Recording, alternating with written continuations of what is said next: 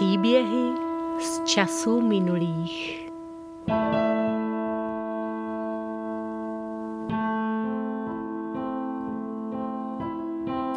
Z hlubin času k nám opět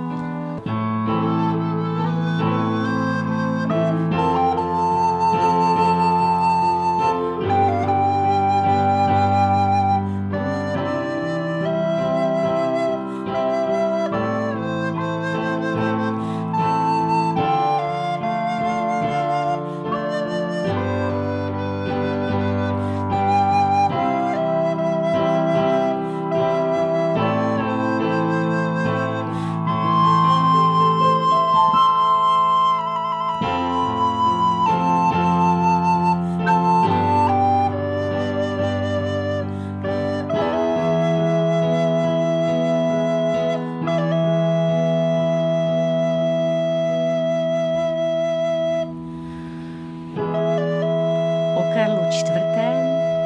díl třetí s názvem Kámen naší země.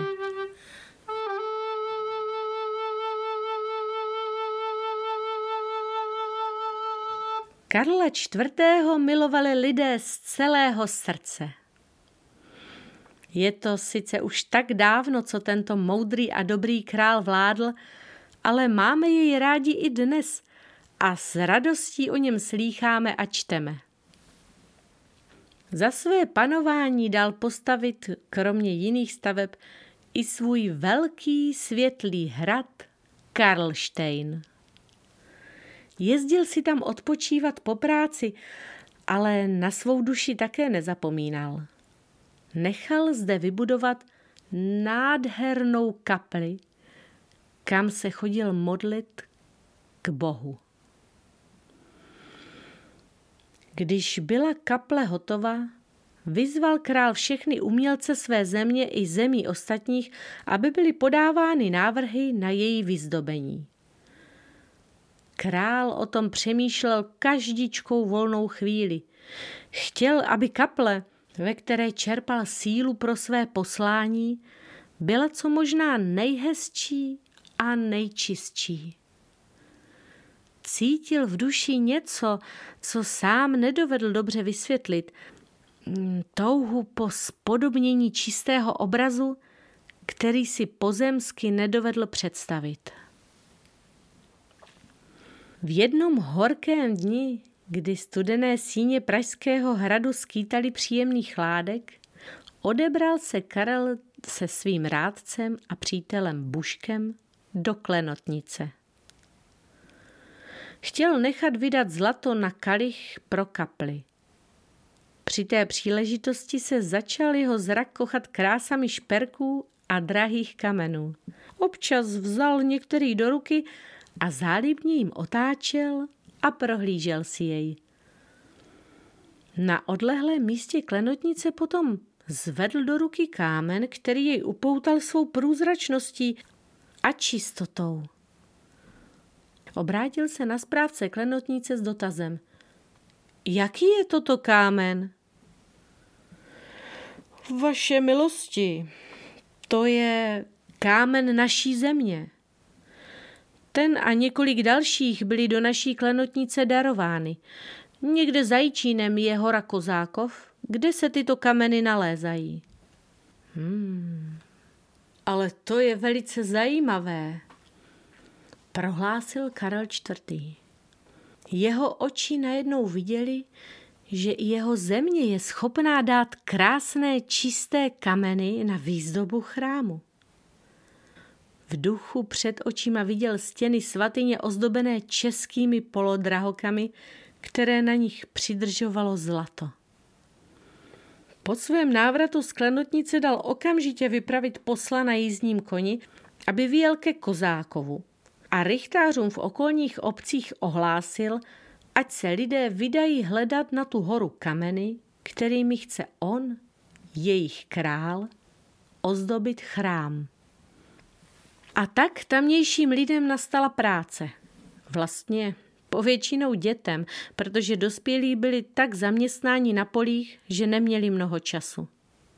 Den co den bylo vidět, jak se starší děti vydávají z košíky ke Kozákovu. Nebáli se, nebylo také proč. V lese bylo klidno a o hoře se vyprávěly samé hezké příběhy. Třeba ten, jak se vlastně přišlo na to, že nahoře Kozákov jsou polodrahokamy. A proč se vlastně jmenuje hora Kozákov? Tak poslouchejte.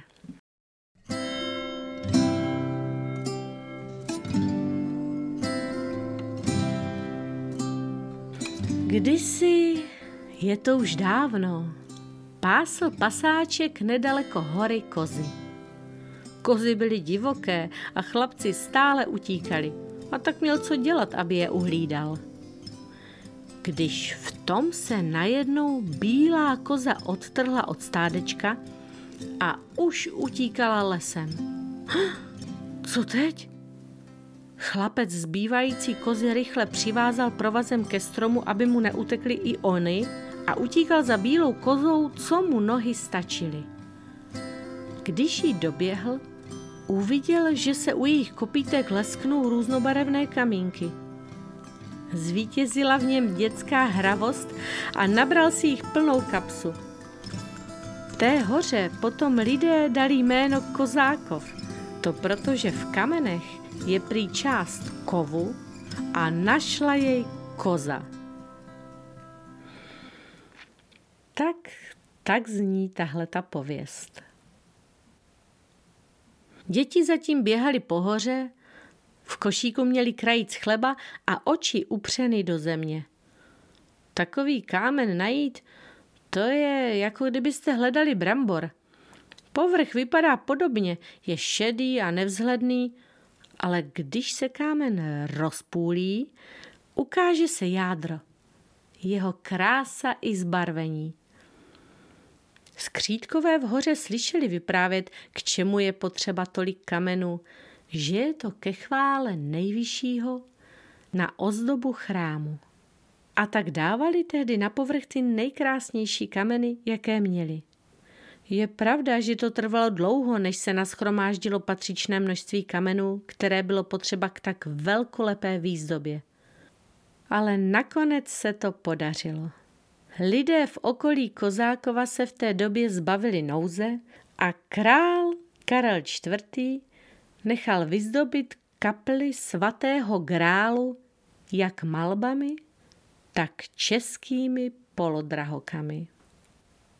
V této kapli sedával často a rád. Čerpal v ní sílu ze světla, která mu pomáhala k tomu, aby byl králem dobrým a spravedlivým. A tak tehdy dala česká země k výzdobě svatyně krásu, kterou měla. Hmm.